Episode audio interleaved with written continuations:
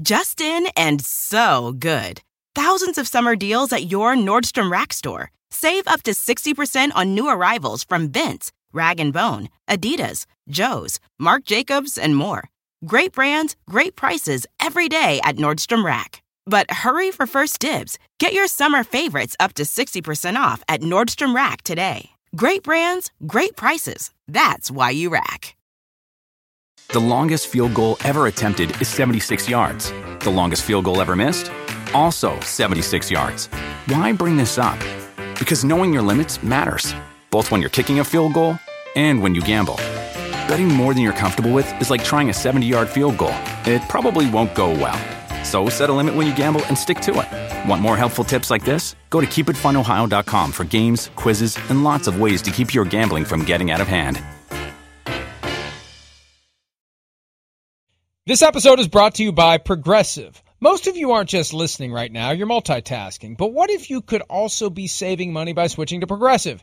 Drivers who save by switching save nearly $750 on average, and auto customers qualify for an average of seven discounts. So multitask right now. Get your quote now at progressive.com. Progressive Casualty Insurance Company and affiliates national average 12 month savings of $744 by new customers surveyed who saved with Progressive between June 2022 and May 2023. Potential savings will vary. Discounts not available in all states and situations. The apple slicer, the, the, the very, it's, it's the most impressive invention in the history of mankind other than the wheel.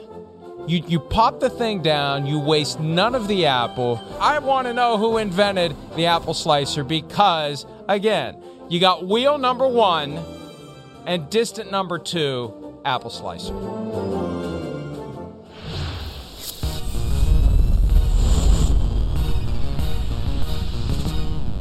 Well, how about that? You learn something new oh. every day. I've learned my new thing. Not long after the day has begun, the show begins with an acknowledgement that it is National Eat a Red Apple Day. And I'm glad that they added the words Eat a Red Apple Day because if it was just National Red Apple Day, I wouldn't know what the hell to do with the thing. I would just Right, look at it. I would put it on a shrine. Good thing they led you to and I water would, on that one, right? And I would, I would adore the red apple. I would be. What am I supposed to do with Well, the red I apple? Could somebody please give me more guidance on what should happen with Uh, the red apple? I so at least I now know to eat against green apples. eat the red apple. It's racist against green apples. How dare they? I think we should start a Is that- good morning. Here we go. apple- the green apple gets no respect, huh? That's the way it is. Is there Uh, a national well- eat a green apple day? I hope there is. If there's not, there's a problem. We got to fix it. We're the woke and mob. look, my, my my apple of choice is not red; it's multicolor. oh, you like that So- one? Yeah, yeah. I, I like the Fuji apple. The Fuji Right. apple is my favorite, followed by the Honey Crisp. If there happen to be no Fuji apples on the on the you know shelf or whatever that thing is that like is gravity driven, so you pull one out and the other ones fall down. Like whoever takes the bottom one, because the other ones fall down. You go, you're plucking them off Did the top. but I'm very Fuji picky. apple? Is that what you said? The Fuji apple. Yes. Fuji apple is the best apple, at least as far as I'm concerned. But there's many apples to choose from. There is the red delicious apple, and again, I'm glad they call it the red delicious apple because I'd hate to accidentally buy the red tastes like crap apple. I, I assume that there's a red tastes like crap apple if there's a red delicious apple because otherwise you wouldn't need to have the distinction. Anyway, go with the Fuji or the Honey Crisp. If all else fails, the red delicious. The Honey And Crisp. last There's choice. an apple called the Honey Crisp. Yes, yes. The last apple. I, I know my apples. The last Apparently. apple on the list is the the red tastes like crap apple day. So it is not eat a red tastes like crap apple. It's eat a red delicious apple if you even need to know. And do they just call the green apple the green apple, or do they have some special name for that one too? Well, I don't know. What was the song? Wasn't there a song about little green apples? Wasn't that that was a long time ago? Yeah, Here yeah. comes the piano. I don't know, old I, timer. I know that the piano song. That's not. That's not the Little Green Apples song. I, th- I think it was Johnny Mathis. Johnny it Johnny Mathis? Mathis? I don't know. We're gonna Man, have to do some research old, on that. old stuff there. This I'm was a green all- apple guy. was- I think green's my favorite. I do like a red apple, but green's my favorite. Granny Smith apples are green, according to Pete. Okay. So, Heard of that? all I know is Fuji one, Honeycrisp two, Red Delicious distant third, Red tastes like crap, very distant fourth. That's my list of apple preferences. Thank so, you. Thank you. Go and hey, I'm telling you, I eat an apple literally every day. Sometimes I have two. It is filling, it is tasty, it has a lot of fiber, which promotes all sorts of other bodily functions Sure, that as you get older are important to properly Right. you know, promote. Yes. And uh, Yes. Pete, Pete wants more details. Apple uh, a but day uh, keeps the doctor away. hey, I'm telling you, it's it's a it's a uh, you know, um, and and it's not you know a lot of calorie content as we. I mean, I'm I'm I'm now in One that post. Thanksgiving pre Christmas season where the cookies are going to be everywhere and the you know the the the huge indulgence like to get through Thanksgiving without putting on 7 or 8 pounds isn't nearly as challenging as getting through the month of December without putting on 15. so plenty of red apples or green apples or Honeycrisp apples or Fuji apples. That's what I'll be consuming all month long in anticipation of the gluttony to come. Yeah, I, I, get that. I'm I'm down with the apple though. I it's it's one of my favorite fruits. There's no doubt about that. My I got my like. There's always apples in the house. My little girl Charlotte. Well, she's not that little anymore. She's 15 and a half, but she can go through apples like you. It sounds like two or three a day, no matter what. Her new thing is though. Let me just throw this by you because you might get a kick out of this because she's always got a fruit she's obsessed with. Like it, it might be oranges, and she'll eat five oranges a day, or then it becomes apples, and she's gonna eat four or five a day. She has the Sims obsessive compulsive gene there, but the the now she likes grapes, and as she eats a grape, she squirts a li- or right before she she squirts a little lime on it because she says it tastes like a Sour Patch Kid. You ever ha- have you ever tried that? I haven't tried it yet, but that's like her new thing. Yeah. You've mentioned that not that long ago because I did coming back it? to me as you were Okay, saying it. Yes, I, I, I, I'm not big into the Sour Patch Kids, but No. uh, hey, wh- what, whatever we can do to mix and match fruits to make it taste like candy, all, all the better for you know the health and Yeah, welfare of a nation. And, and, and, and I'm wondering where the like the the Apple lobby is because I'm thinking, hey, if we you know gratuitously promote apples enough, maybe we get an Apple sponsorship. But it's not like beef or milk or you know you, you've got some of these specific types of food that have their own marketing campaign. Like everybody who who sells every kind of milk comes together and pushes milk. Like they need to get all the apple suppliers and providers and growers together and start pushing apples. Or or grapes plus lime on top of them to create to create the sour patch kid simulation. There's all there's all sorts of possibilities you can tell it's a slow day in the NFL when we spend the first 10 minutes talking about food Uh, yeah, it is a little slow. There's no doubt. I mean, you you were funny on text last night when we got the first text of the rundown and some of the ideas for the first segment you weren't uh, totally in love with, and I know Pete, who's trying to organize it all, was a little bit like, I don't know what else. This is all we got today, so we'll make the best of it. I think there's enough here to talk about and have some fun with, and we got some uh, good, very relevant to this weekend type news, so we'll be okay. Well, and let's start with the New York Giants, who made news last week for changes made and to be made off the field. There's a change coming on the field that we didn't know about, we didn't expect. And the Giants are not out of it. They're not done. They're still in the thick of things by virtue of beating the Eagles on Sunday on Michael Strahan jersey retirement day. And they finally won a game on a day that they retired the jersey of one of their Super Bowl heroes. Mike Glennon is expected to start at Miami this weekend because Daniel Jones is week to week with a neck strain. Ooh. Now, week to week is not good. Day to day Yeah. is maybe he'll just miss a game. Right. Week to week means it's at least one, pretty good chance it's going to be two, and who knows, maybe it's going to be three. So it's Mike Glennon time in New York as Daniel Jones recovers from an injury that, for as surprised as we were about Christian McCaffrey landing on injured reserve for the rest of the year because we weren't quite sure when he got injured Right. against the Dolphins, I don't know when Mike Glennon got injured against the Eagles on Sunday. Uh, no, I mean uh, I don't know either. I, I mean I, I never saw, and of course you know I'm always watching the Giants out of the corner of my eye. Now, hey, it could have been right there. You know, the one thing I'll say, you know, of course, the, the Giants are offensively challenged, and because their offensive line's not good, they have to depend on Daniel Jones running the ball a lot. I mean, a lot. And those are some big hits, and he's taken a lot of big hits through the year. I mean, of course, we know we got knocked sideways in the Dallas game earlier in the season. Uh, so he's he would classify to me as one of the most beat up hit quarterbacks in football. Now he's a really big human being, um, but uh, like yeah, I'm I'm I'm a little surprised. It caught me off guard here too. But the good thing is they do got a Mike Glennon who's he's a capable backup. Bad thing is, you know, like you said, they're in a moment here where hey, there's there's still a chance. I mean, there's still in this thing and have a somewhat favorable schedule to make a run if they get hot here. And that's what that's what also stinks. Let alone this weekend, Mike, it's the Dolphins, and you always want your quarterback out there against the Dolphins right now because the Dolphins' defense is on fire, and we know they're so complicated with the blitzes and the everybody at the line of scrimmage and drop out. We saw what they did to Lamar Jackson, right? Well, they've continued that, and they confused Cam Newton last week, and they're playing great ball right now. And for the Giants, that's where that stinks that they won't have a guy like Daniel Jones. Yeah, and look, I don't want to turn this into a bash Mike Glennon fest, but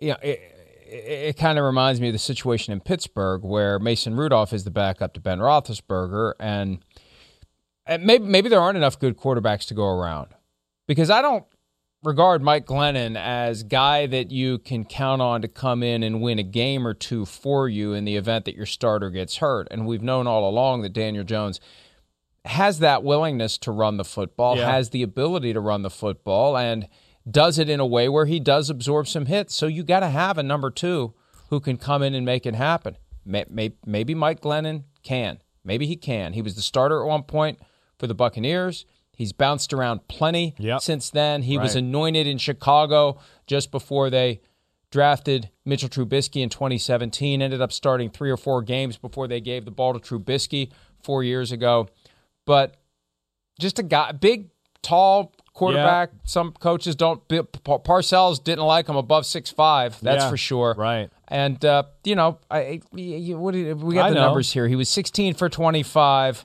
16 for 25 for 196 yards, a touchdown, and two picks when Daniel Jones yeah, left. Right. In week five. And Pete says, and I think I, I was talking, 6 and 21 career as a starter. So don't get your hopes up, Giants fans, that Mike Glennon's going to come in and turn this thing around. But, you know, we've seen crazier stuff. So I'm, I'm not going to dismiss it because the guy's no. still in the NFL. But I, I, I just wonder why he's still in the NFL. Is well, that fair to say? Well, yeah. I, I mean, I, I understand. I do. I, I, I think maybe, like, you know, if I was going to push back on you, I'd go, that's a hair harsh. I think he's worthy of being in the NFL. Is he a top end backup? No, to your point. I agree with that.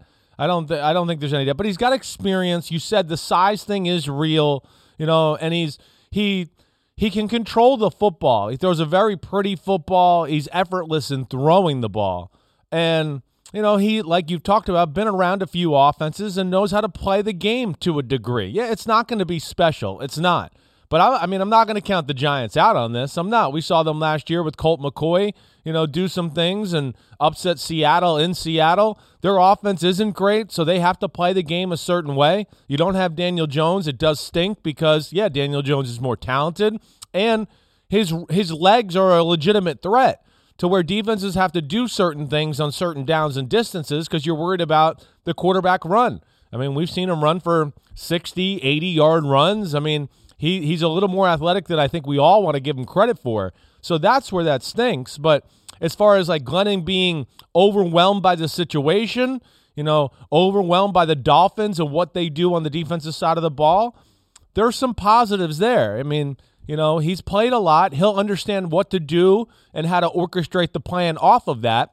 But yes, you know, to to like to what you said, he's not going to make any highlight reel type of plays and carry the team through any moments here. You know, they're going to have to play an ugly brand of football, manage the offense, and hope their defense can give Tua and the Dolphins, you know, a tough time and try to win some low scoring game. You know, that's what the Giants are basically at this point right now. I've been refreshing my memory Yeah. on Mike Glennon, and he has two claims to NFL fame. One of which is that there was a period of time where there was a question as to whether he or Nick Foles looked more like Napoleon Dynamite, but that's yeah, several that's years right. old. I do remember that. I do. There's that. also, also, he's the answer to an important trivia question really. Hold on. Let me. because he's the guy that a certain program chose over another guy a decade ago to be its starting quarterback, causing that guy Oh, guy yes, to right. transfer Right. From NC State Yes, to Wisconsin, and that guy's right. name is Russell Wilson. Yes, that's right. Think I- about that. that is- Tom that- O'Brien taking Mike Glennon over Russell Wilson. So maybe there is something to Mike Glennon that we're overlooking. Well, he he's he throws a beautiful football and a beautiful spiral, and of course, like you said, he's got a stature that kind of stature that kind of jumps out at you. But he's not overly athletic, and he's he can be yeah tall and skinny. Uh, but I do remember that. I do. I mean, if I remember correctly, you know, Tom O'Brien was not happy with the fact that Russell Wilson still wanted to play baseball. Right? That was really the issue, and Russell still wanted to play a little, and I think he you know, tried to corner Russell Wilson into, wait, okay, I'll give up baseball. I want to play football. And that didn't happen. And Russell said, see you later. So uh, you're right. That is a very, very important trivia question because Russell Wilson went on to big things at Wisconsin and, and did pretty well there. Yes, the all important requirement from college football coaches that you, the player, must be all in, fully committed, completely and total, totally loyal to the program. Oh, wait, I got a phone call from my agent. Sorry, I'll be right back, unless I'm not. Uh, Yeah, no, I hear we're you there. More about I hear you there. coming up. Um, all right, uh, so you know, other important question about Daniel Jones. Yes. and this is going to be driven by who the general manager is Uh-huh. next year. Joe Judge is going to have a voice in this. Ownership will have a voice in this. Fifth year option time is coming in May for Daniel Jones. And now, when you exercise the fifth year option, it's fully guaranteed. Yeah. It's not just for injury anymore. It is fully guaranteed at the moment it's exercised. Are they ready, do you think, to commit 2023 roughly $20 million in fully guaranteed salary to Daniel Jones? Ooh. As much as I'm a defender and a backer of Daniel Jones, and yes, I'm a Giants fan. Um, that that that would be one right now where I'd probably err on the side of no. Right now, yes, I, I'd probably say no, and I'd I'd want to see him prove it. I, I think he's probably mature enough to to understand that and understand the optics and the politics around the situation too. You know, the Giants fan base is definitely, you know, I don't know, on the fence about him. There's no doubt.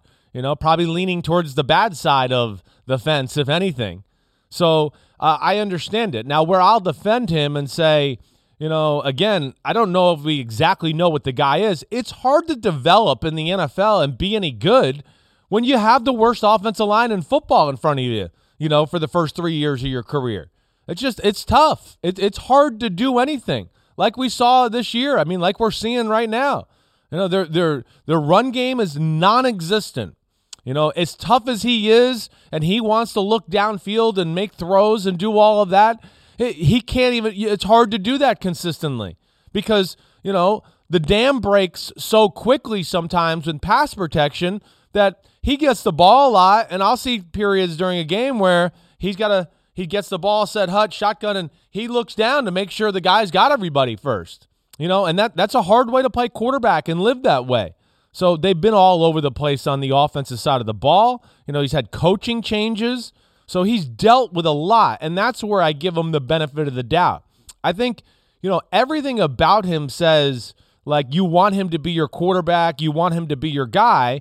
You just haven't got the results uh, as far as statistics or wins that is going to like appeal or appease the fan base a little bit to to buy into this, and that's where it gets a little dicey, at least in in my opinion. What's your, what's your thought on it, Mike?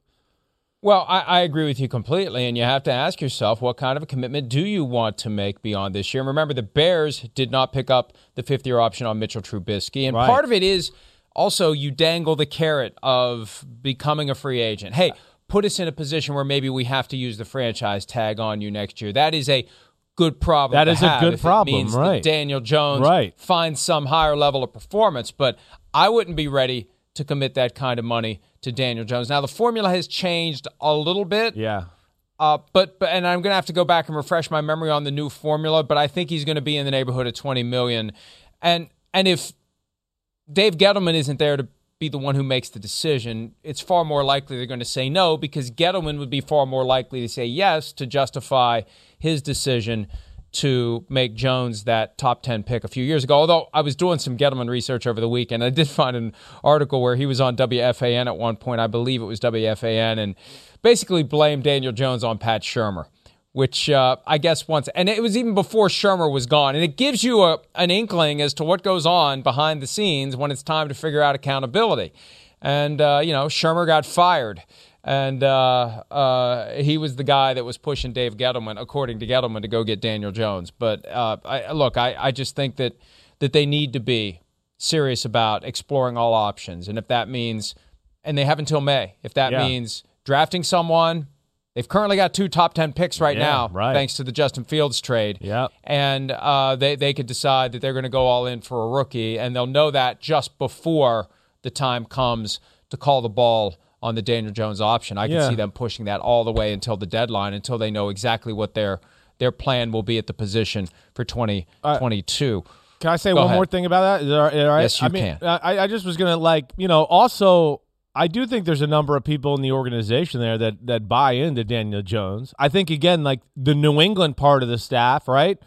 You know, they they like Daniel Jones and what he brings to the table. I think there is some Tom Brady professionalism all the time that you know, they like that aspect of him. And of course, he's extremely intelligent, intelligent and and selfless oh, as that well. was so close. Intelligent. You were you like that? so close, Homer Simpson. And intelligent. Oh, you were so close. Uh, but yes, he he. Uh, so I think there is some backing of him, you know, in the organization, and and knowing the reality of like what their offense has been Yes, learning new offenses. What has it been? Three systems he's had to learn so far in his career here. You know, crappy O line like we talked about. But where I'm with you, I think a little bit more leaning towards the dangling of, yeah, you could end up being a free agency. You got to go out here and earn it and do all of that. Yeah, that could be a good thing, you know, for both sides. There's no doubt. Why do you have to commit to something two years down the road right now? And also, if I'm the Giants, and you're not totally 100% sure because I think this is one you got to be 100% sure. You don't want to, to me, don't want to be stuck in a situation halfway through next year where you're like the Carolina Panthers and you're going, damn, we got Sam Darnold and we guaranteed the fifth year option and we know he's not the guy. And now we know we're going to get a new quarterback next year and we're going to have to pay him a lot of money on the side too. And that's to me where you got to you know, maybe pump the brakes on on guaranteeing that fifth year option there. That that would be at least my logic uh, in that situation.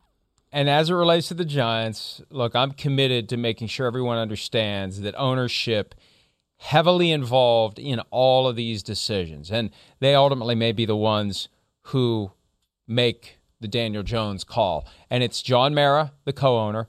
It's Chris Mara, his brother, that we discussed last week. Is kind of in that sneaky high level player personnel position that based on the organizational chart puts him above of the general manager and also somebody pointed out to me there's another family member Tim McDonnell he is a nephew to John and Chris Mara, sure. granddaughter to Wellington. He is the co-director of player personnel. So sure. you've got multiple members of ownership family in these key football jobs. Not just go count the money, they're cooking the food too and they're going to be deciding whether or not the key ingredient to the offense next year is Daniel Jones. They're, they're going to make the. I think they're going to make the final call on it with the input of coaching staff. Yeah, sure. New GM. They're going to make that final decision, and we'll see what it is.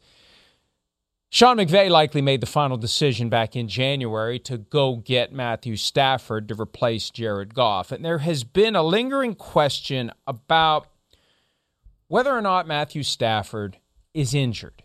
It's been fascinating to me because according to the injury report, he's not. Right. But then somebody leaked to ESPN he is. Then after the game on Sunday, well, I'm feeling fine and nobody's 100%. Let's hear a little from McVay earlier this week when he was asked the question of what he's seeing from Matthew Stafford as he plays through various ailments and injuries, which implies that he is indeed injured. All the speculation about Stafford's health and and you know, granted in this league, nobody's going to be 100% at this time of year.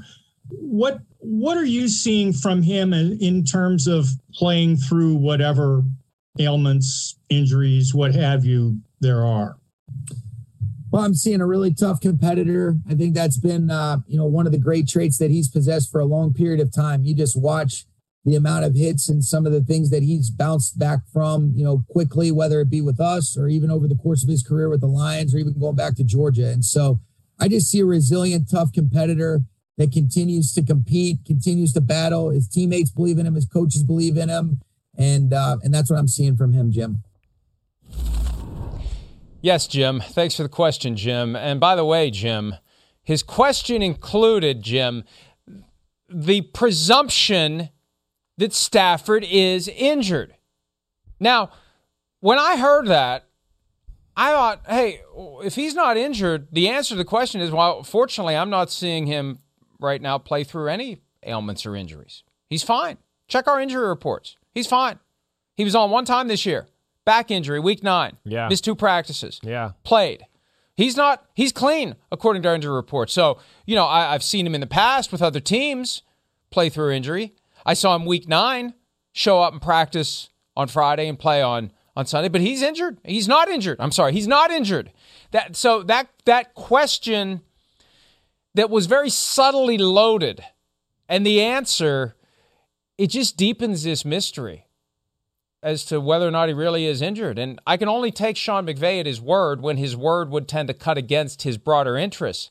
I think he kind of admitted that they're fudging the injury reports, Chris. Well, yeah. I, I mean, you know, maybe fudging it. You know, maybe he's just extremely beat up. He's not getting rehab. He's not going into the training room. He might be soon as practice is over, you know, getting ice on his shoulder and you know uh, ice and heat on his knee as he walks into a meeting room, but he's not actually getting rehab. You know, that could, po- that, that to me sounded like what he was trying to say. He's an extremely beat up quarterback right now. There's no doubt. He's trying to give Matthew Stafford the benefit of the doubt, probably take a little heat off of everybody or off of him, off the offense, you know, and the fact of, um, yeah, he hasn't been playing his best, but there's issues there, you know, but maybe nothing enough to be you know, injury report like related that way. Uh, to me, that's what it sounds like. It sounds like McVay, and if I had to just break it down, yeah, and, and NFL, you know, lingo or read between the tea leaves, like I like to say, uh, when you hear coaches talk and everything, that's to me what it sounded like. He, he was trying to give respect to a guy who is struggling and not playing his best football and let everybody know that, man, he's tough, he's a competitor, he's beat up as hell and maybe that's why he's not playing his best. That's why McVay's great because he defends his players at all costs all the time. Um, but yeah, I wonder to what extent if he's really in the training room, what's really going on, uh, because yeah, they're going to get get in trouble if they are fudging the the injury report. Well, and I guess from their perspective, they say, "Hey, last year Tom Brady played the entire season with a torn MCL in his knee, and he never appeared on the injury." Yeah, that's report. true so too. That's they're, true. They're not really enforcing this right now, no. and you know what?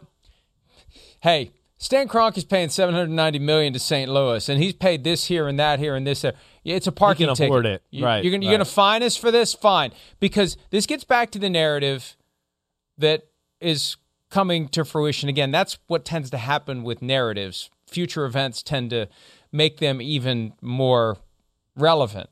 The question of whether or not Matthew Stafford can stay healthy. He Yeah. is a guy who gets banged up, and that's why going into the season, I said I need to see it from the Rams before I'll believe it. Yeah. And first eight games, I was believing it. What's gone on since then? right. If if again, we don't know who to believe here, but I'm going to choose to believe Sean McVay when he answers a question that is based on the assumption that Matthew Stafford's injured, that he is injured. Yeah, no and doubt he is dealing it. with multiple ailments, and we'll see if he can hold it together. Now they got the Jaguars this week. That's the ultimate opportunity to get healthy.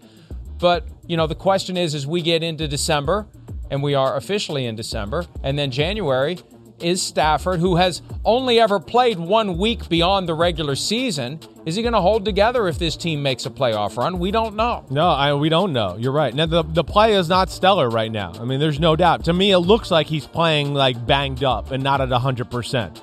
the way he's moving. You know, I see him get up from hits at times. He's very slow. He moves gingerly after that. You know, so Uh, the other thing that I think is eye popping to me, you know, is, and I watch the Rams on film pretty closely almost every week the whole year, where, uh, you know, the last three, four weeks, he's missed throws where I go, yeah, NFL average quarterback should hit that. Matthew Stafford is 999 times out of a thousand hits that from everything I've seen through his career. You know, so for his sake right now, I guess what I'm saying is I hope he is banged up because if he's not banged up, he's really, you know, not playing well, period. But, you know, from the optics of it, the throws that I've seen him miss that I'm, I go, Matthew Stafford can do that with his eyes closed. I can't. There was a handful of them last week against Green Bay where I just go, ah, I just can't believe Matthew Stafford missed that. I'm shocked. You know, so there is that aspect. And you know it, it's a it does look like it's affecting the performance. The other thing I will say too is I wish he would bulk up a little bit. It's one of the first things I noticed when he got in the uniform this year. It's just I thought he looked kind of frail and thin. And I hope he's not getting into that age of where, oh, I think he's got to be thinner so he can be a little faster. You're not that fast. You never were. Put a little armor on. Protect yourself. That That's what I want to say to him more than anything. But uh, they need him to be healthy and go all systems go here. They need him badly. They're not the same running team they've been in the past. Their defense is not as dominant in making very many plays on the defensive side of the ball. You know, they're, they're, it's, it's about the pass game. And it's about Matthew Stafford and those wide receivers. And if he's not all systems go, you know, they're going to be in Strugglesville there in, in Los Angeles. I remember there was a year fairly early in Brett Favre's career where he lost like 20 pounds in the offseason and he felt spry and he could move. Uh huh. He realized it hurt a lot more. Yes. When you got thrown around right. by defensive linemen without that extra 20 pounds on your body. And as it relates to Stafford, I, I think we invoked this earlier in the week, but but I, I really like this. This is the Shireen Williams test, and it goes like this. It's very simple. She she uh, I think developed it in reference to Baker Mayfield. You're, you're either injured or you stink, and he, there's got to be an explanation for your subpar performance. And if you're going to tell me you're not injured, then fine, you just stink. It's up to you. Either admit you're injured and use that as an explanation, not an excuse, but an explanation for the reduction in your overall play because obviously it is going to affect you. Right. Or if you're going to insist with a straight face that you're not injured, fine, then you just stink. Yeah. And and that's kind of where the Rams are right now with Stafford. So they want to reserve the right to say he's injured, but they don't want to put targets on the various body parts that are injured right. by listing them on the injury report. No, no doubt about it. No, nor you know, I don't think Matthew Stafford's an excuse guy. I mean, you could say what you want about him in Detroit, but I mean, he never made like BS excuses or tried to blame other people. You know, we can definitely give him credit for that. I don't think you're going to hear him do that. He's kind of got that Texas tough attitude about him that I do respect. I really do. You know, the other thing too, Mike, that happens sometimes, and especially with quarterbacks, where you know, they, they already can feel like they get all the attention. They don't want to make it all about them. They don't want to give off the excuse thing in the locker room to the other players. They don't want that to be a thing within the locker room. They're trying to be leaders, right? So that's one aspect. And then I think another thing that, you know, a quarterback tries to do too is he looks around and goes, "Man, this sport's crazy." I mean, Aaron Donald's over there playing with a really hurt shoulder or this guy over here is playing with a really bad knee and he's sucking it up and nobody's talking about that or brings it up and he just continues to truck along so you try to be that guy out of respect for the rest of the locker room who you know is you know incredibly beat up or other guys who are really sacrificing their body on a week to week basis right now at a less than 100% and you know, I, I can certainly see that being the thinking, you know, with a guy like Stafford or, or Tom Brady. And not saying he's Tom Brady, but I think there is a no excuses – I'm just going to keep going along. I'm a football player type of attitude with Matthew Stafford that I, I definitely won't deny. I do respect that about him. Yeah. And as he said on Sunday, nobody's 100% this time of year. And that's the great tension in the NFL because we hear it every year at this time. And if that's the case, then there should be 53 names on the injury report. Yeah, yeah. So, and, and there's a question of are you less than 100%? And are you actively receiving treatment that's in the training difference room there for right. your injury. Right. Because if right. your name is going in the books as somebody who's getting some sort of rehab, some sort of treatment, some sort of attention, even if you're fully participating in practice, you need to be disclosed on the injury report. But the the tension there is we don't want to draw attention to the fact that there is a reason to to test a certain body part. And and we know that defensive players think that way. If they know a guy's got a knee injury, well, we're going to test the knee and and uh, post Bountygate that kind of talk, yeah, you know, from players directly to the media is frowned upon, but we know. We know that that's what they talk about behind the scenes and we know that that there's still an incentive there. Whether we want to talk about it or not, there's an incentive if you want yeah. to win football games, you want the best players for the other team not to be on the field. If there's injuries you can test that could be aggravated, that could cause them to be out of the game. Yeah. That's that's that's the re- that's the real discussion that happens even though post bounty gate they never talk about it anymore. No, no doubt. No on. doubt. Yeah, defensive And that's what they're trying to protect him against. That's what the Rams are trying to protect Stafford against. You're you're 100% right. Yeah, defensive players are hey, he's banged up. We need to we need to hit his, you know, we need to hit his ass this week and, and, and see if he can hang in there and do that. You know, sorry, Manchester. But yes, that that that's what a defensive player will do, certainly. And your point about, you know, being in the the uh, rehab room with, with the, you know, again, I don't think the team's to write it in the log or do anything if he just goes in there and gets a little ice or gets stim and then he's out of there. You know, that that that'll be considered that's just maintenance. That's just a little maintenance for a player. Now, if he was like seriously seeing one of the therapy trainers, you know, and like it's an hour of therapy, then he's going to go in the book. But like right now, it sounds like, yeah, it's probably like, hey, ice, go, go in the hot tub. You know, here's a little stim, electric stim to get blood moving out of here. And if it's just that, they're not going to put it on the injury report. Yeah, and uh, you know it, it, it makes sense, and and also some of these guys don't get their treatment at the building. That's some another guys, angle, hundred percent. Some of these guys have their own company that that they can do it there. That, right. that, has their initials on it. That they go get their treatment there. I'm sure like that's how Brady. MCL. I'm sure that's how Brady kind of justified that to a degree. Well, I'm not getting treatment here, so you know you don't need to report it. I'm going over to you know my lab, and I, I think Mike, that's a very real thing in the 2021 world of sports. You're right. We don't know who he's going to see. You know, he's made over a hundred million dollars in his career, and he certainly can be seeing his own group of people and maybe telling the Rams training staff and letting them know what's going on. You know, to kind of finagle the rules a little bit and and be where he wants to be. Um, and then, uh, you know, then there's the guy who willingly painted a target on his toe. He showed it to us last week to show us that he didn't have COVID toe that he actually has a broken toe. It's a pinky toe. When he said it's a little bit worse than turf toe, we just assumed it was his big toe. No, it's a broken pinky toe.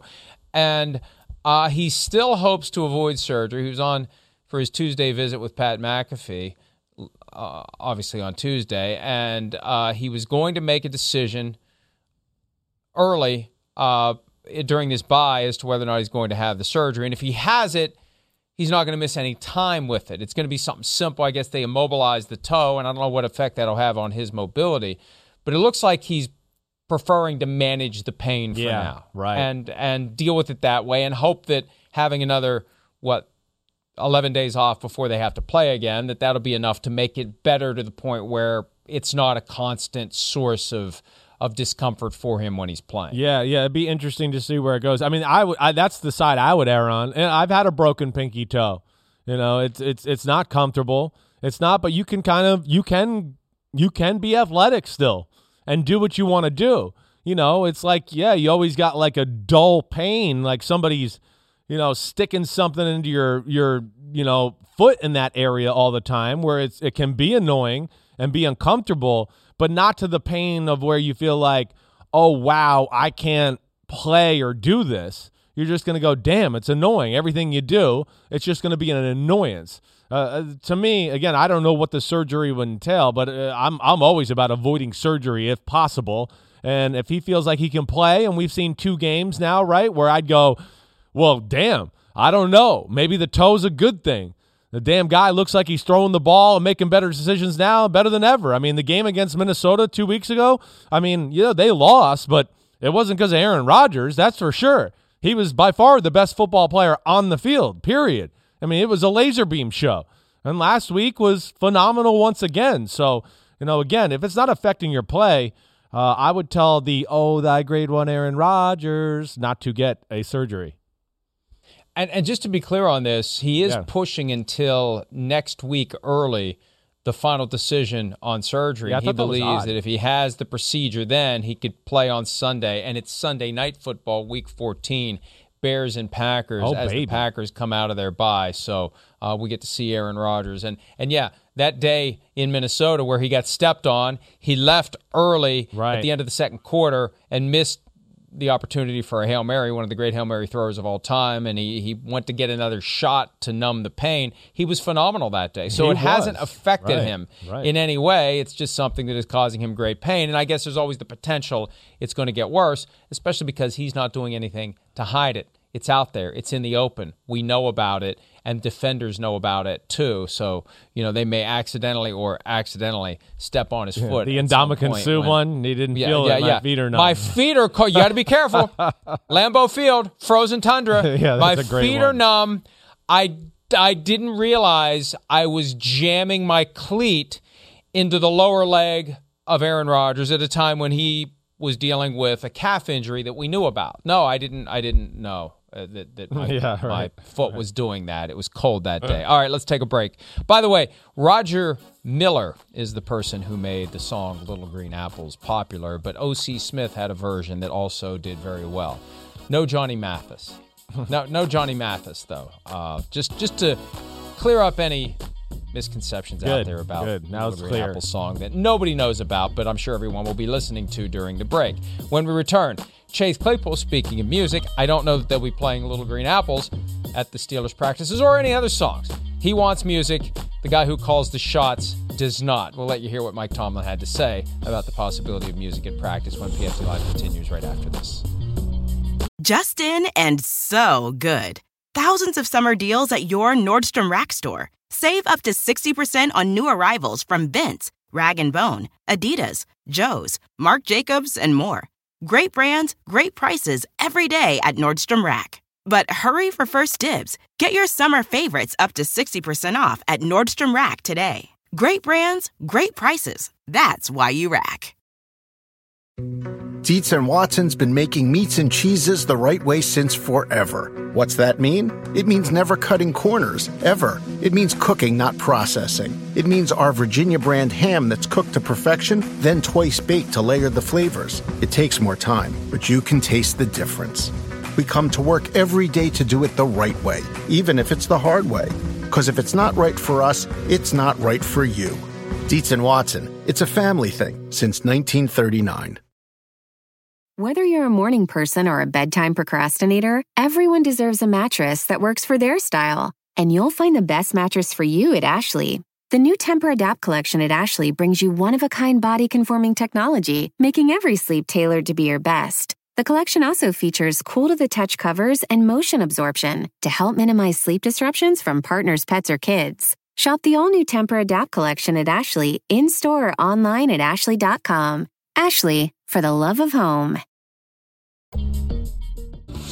What can you guys do at practice, and what needs to get better at practice in order for the team to improve? Yeah, I think. Uh, I mean, this is something I've said since I was in college. We never had it, but uh, I think like maybe some music would help. But uh, we have music in the in the warm ups, and that's always fun. People are dancing, having fun. So I think maybe music would make practice a little more fun and a little more up tempo. that's my one suggestion. But Coach T's been doing this a lot longer than I have. So. I hope he was kidding because uh, as soon as he said it, I was literally about to rip the speaker out. uh, that is not what we need right now. Is an X's and O's and it's execution. Well, you know, Claypool plays wide out, and I'll let him do that. Um, I'll formulate the practice approach, and I think that division of labor is probably appropriate. And that's the end of that suggestion from Chase Claypool. That's not the way Mike Tomlin does it. He's not going to make any changes. That's for him to decide. And Cam Hayward, obviously, on uh, the same page with Coach Tomlin. I, I I don't think it's a big deal. Yeah. It was funny. Right. It was funny. I don't I don't think it shows any deeper disconnect or it you remember there was that weird suggestion by some of the Pittsburgh media that Claypool's kind of a diva. I, I don't buy Sure, that. Sure. Um you know, uh, just you know, he wants practice to be a little more fun. We all, we want everything that we do that you know feels like an obligation that can get a little monotonous. We want anything and everything we do to be a little more fun. That doesn't mean it's the right thing to do. No, 100%. You know, he's a different kind of guy. I got to be around him a little bit when I was covering Notre Dame for NBC a few years ago. He's a great kid. He really is. He's from Canada. Uh, you know, but he's he's a little different. I, I'll say that. You know, not in a bad way. He's an absolute physical freak. You know, when I saw the clip yesterday, you know, it did make change my thought there. You know, I think he was just a young kid who Yes, answered a question where he should should just been like, "Hey, I I'm I'm not qualified to answer that. I just that that's up to the coach. He knows what's best for the football team."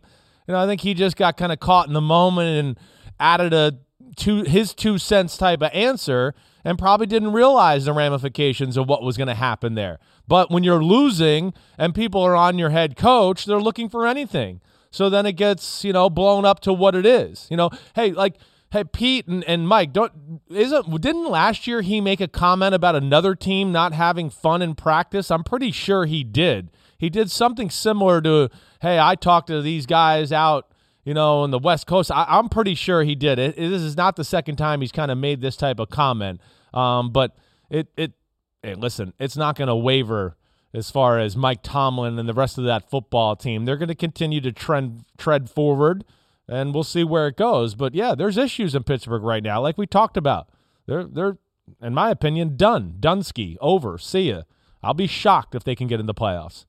You got some feet kissing to do if they get to the playoffs. I know, right, way. right, right. Or shoe kissing, as the case some be. shoe kissing, which might be worse. I don't know. I mean, it could be worse. There's probably more germs on people's shoes than there is their feet. You know, the feet is like Depends gross. on whether you kiss the actual sole of the shoe or you know like the where the the, the laces are probably not real real dirty I guess not. You're right. shoe. I guess. I guess there can be some issues. It- what? Oh, go ahead. Sorry. Well, as to Tomlin, I mean, he's been there since 2007. He's never had a losing season. Right now, for as bad as it all feels in Pittsburgh, they still don't have a losing record. They are 5 5 and 1. And we've already been in this mode for them. They get the big win over Buffalo to start the season. Then they lose three in a row. And here they're down at the bottom of the mountain. And then they turn it around and they win four in a row. And oh my gosh, look at what the Steelers are doing. And they're 0 2 and 1 over the last three. And it's panic time all over again. But I I want to play some more of what Mike Tomlin said yesterday, and I, I want us to, to, to, to just listen to the questions, listen to the answers, and and then we can maybe try to interpret what may or may not be going on currently in Pittsburgh. Let's let's roll that next clip, Pete. Mike, you mentioned the history of this rivalry. Everybody's aware, in your face, blood and guts, physical football. Are you still that kind of team? We'll see on Sunday, won't we? You know, like I mentioned earlier, it's put up and shut up time, and so you know, talking doesn't get it done. I can, I can quell you in that question with an answer, um, but it's not real. What what we do in that stadium on Sunday is what's real, and so we're not seeking comfort. We're not trying to, you know, quell the masses, if you will. Um, you know, we stunk it up, and so we're gonna we're gonna wallow in our stench for a while and wait for our next opportunity to play football. Mike, what can help improve the physicality of the defense? effort. Um, you know that that that man versus himself battle. Um, we got to challenge ourselves, and we got to dig down deep um, and, and and be at our best. Given the way that the Bengals game unfolded, do you feel like your message to the team was effective and that they were hearing everything you were trying to impart to them? Based on result, no. Um, but I am unfazed by that. Um, I'm I'm I am. Uh, I'm excited about delivering messaging and, and shaping a plan and doing it with the guys again this week. When he's asked about you know the the physicality of the team and are they going to show up, and he said, "Well, we'll we'll, we'll find out." I, that I it what we saw in Cincinnati was so different than what we saw in Cleveland earlier this year because that Cleveland game came at the end of the week where he had the angry mic drop when he was asked about the USC job. That was one of the reasons why I thought the Steelers were going to win that game. Yeah. I thought, hey, if this is the, if this is the way Mike Tomlin is this week, you, you better you better show up. You better put up and show up.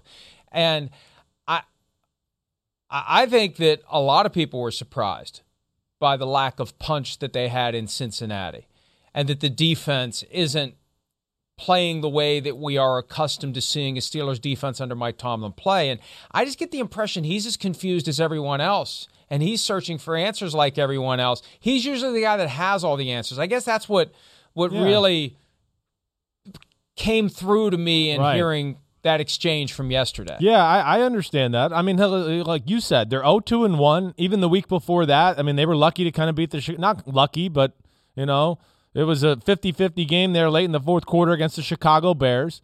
You know, I think the one thing that like we're- so used to the, the Pittsburgh being the overwhelmingly physical dominant football team that when we don't see that, you kind of go like, what's going on? What's wrong? You know, but there's there's a number of issues. You know, there really is, and I, I'm not going to sit here and think, say it's Mike Tomlin related. You know, first off, I know I've explained to you before. You know, people are they're scared of Pittsburgh, and when they got to play them early in the year. I mean, I've gone around to training camps and gone to teams where they got Pittsburgh on the schedule earlier in the year, and they want to go, "Oh, you were at Pittsburgh training camp? Were they hitting? Was it like full pads all the time?" You know, they're, they're, that's always a concern when the Pittsburgh Steelers are on the football field. But, you know, the defense, it's good. But, like, you know, I, you know, I, I the more I sit here and think about it, the more I want to go, you know, why do we think it should be so dominant? You know, why? Just because of three guys? Because of Hayward, TJ Watt, and Minkah Fitzpatrick? I mean, after that, who are we talking about that's really that stellar? Who else is a B plus, A minus type of player on the defense? I mean, th- that's where I kind of come to it, to where I go, and then there's no depth behind it. And then you add that to the offensive struggles and them trying to always save the day for some crappy offense. Man, it's just tough. It's tough. I think they're a little beat up. They're, it's hard to carry the load week after week after week, and they're not playing their best. Um, so yeah, but I don't think it's going to get a whole lot better. I don't care who's coaching the football team. I think it's going to be tough right now. Music's not going to be the answer. Music to me was always annoying and a distraction. You know, you'd be calling a play in the huddle and a guy'd be dancing to it, and you'd be like, Did you hear what I said? No, no, I was singing the lyrics of the song. Well, that's not helping our football team. You know, I, I hated that crap. And that's why you're not going to see Cam Hayward and Mike Tomlin, de- you know, back that.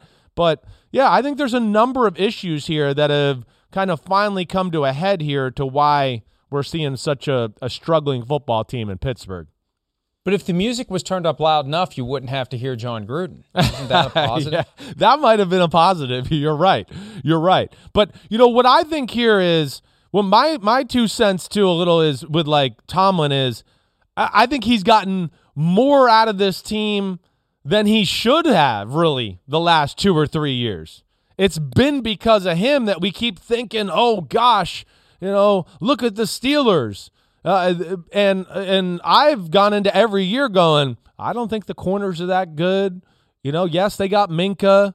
You know, De- Devin Bush is just coming back from injury. He hasn't been the same. Who's the other middle linebacker? Oh, that's right. I don't even know. That's right. Oh, who's the guy uh, on the opposite side of T.J. Watt? Oh, that that um uh, uh, Highsmith guy. Right, right. Oh, you got Cam Hayward. Right. He's in year what? What year is this for Cam Hayward? Ten. He's not as dominant as he used to be. You know, they don't have. I th- I don't think you know good enough depth and backups like you've heard me say a bunch. So when you add all that together, and then a quarterback who's just not capable of making many plays, no run game to really keep the defense off the field, so they're always on there having to just put it all on the line. Oh, let me run through another wall here to help the team. I just think it's all become a little too much, and that's where I just don't see it. That coupled with their schedule down the stretch, you know, that's why I just think it's it's lights out for Pittsburgh this year. And it's the Ravens this weekend. For the first time ever during Ben Roethlisberger's career, the Ravens are favored in Pittsburgh Wow. against Roethlisberger. Wow. They've they've caught Pittsburgh three times since 2004 without Roethlisberger in Pittsburgh, and they were favored and they won each of the games by three points, two of them in overtime. But this is the first time against Roethlisberger that they're favored to win. There has been some talk from former Steelers players who look at what's going on in Pittsburgh now and have thought this isn't the Steelers team that I know from my time there. Mike Tomlin addressed that issue as well yesterday as it relates to criticism coming from outsiders who used to be on the inside. Ex players, guys that played for you, the question, the physicality and the effort and that kind of stuff, does that have any more significance? They would know. You know, um, they know the things that we value. I don't know specifically what you're talking about, um, but guys that have been here, um, guys that have been in that room, guys that understand the standards uh, that we aspire to, um, they probably have a better understanding of that than anybody that's not uh, in that room right now. And so I would imagine whatever it is you refer to, I agree with them. Hey, uh, um, maybe he needs to bring some of those guys in to talk to the team. I mean, yeah, seriously. It, and and and this, see, I struggle with this.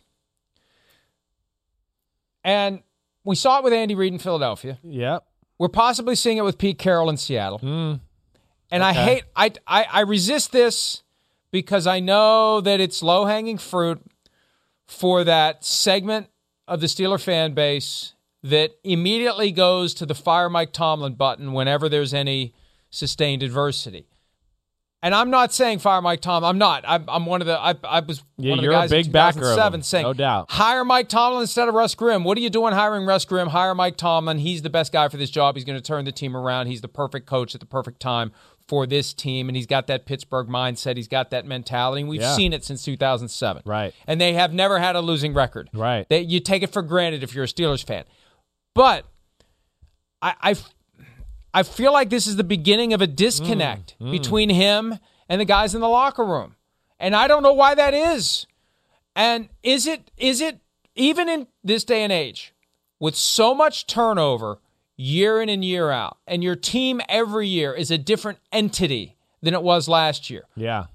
But even then, is it possible that there's a shelf life? Now, for everyone except Bill Belichick, is there a shelf life for Pete Carroll, Yeah. for Mike Tomlin, for Andy Reid in Philadelphia, who, boom, went straight to Kansas City. And what did he do? He just picked up where he left off with great teams. But it got to the point in Philadelphia where the message didn't resonate anymore.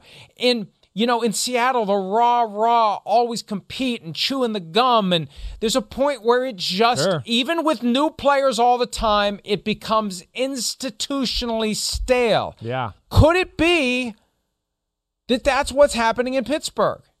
I, it's fair to ask, Mike. I mean, I don't think you're wrong to ask that question. It, it does. I mean, there there's a shelf life a little to to most coaches, you know, as far as like you you know what you're talking about, the message, the energy they bring to the team on a daily basis that can that can become stale. There's no doubt, unless like you said, you're Bill Belichick, but he has the results to always back it up too. So it's hard to get stale that way, you know. But I'm not. I'm not willing to say that yet. I think it's a fair question, but I'm not willing to say. it. You know, just the way Cam. I'm not saying it I know. either. Yeah, I know. I'm not saying I know. either. I know. No, I know you're not. I'm just saying I'm not willing either. I'm just you know the way Cam Hayward answered that question. You know, a few times even earlier in the year, I'm not going to be able to bring him up specifically. I just feel like the players stick up for the most part for Tomlin's message. But yes, this is not typical Steelers football right now. But again, it, it's when you don't have the right Jimmies and the Joes, it's hard to execute the X's and the O's of what you want in in Pittsburgh. And yeah, the Ryan Clarks of the world, the James Harrisons, you know, the other great defensive players who used to play there are not there anymore. I'm sure they are like, what the hell is going on? Because they know. I mean, Pittsburgh is that team.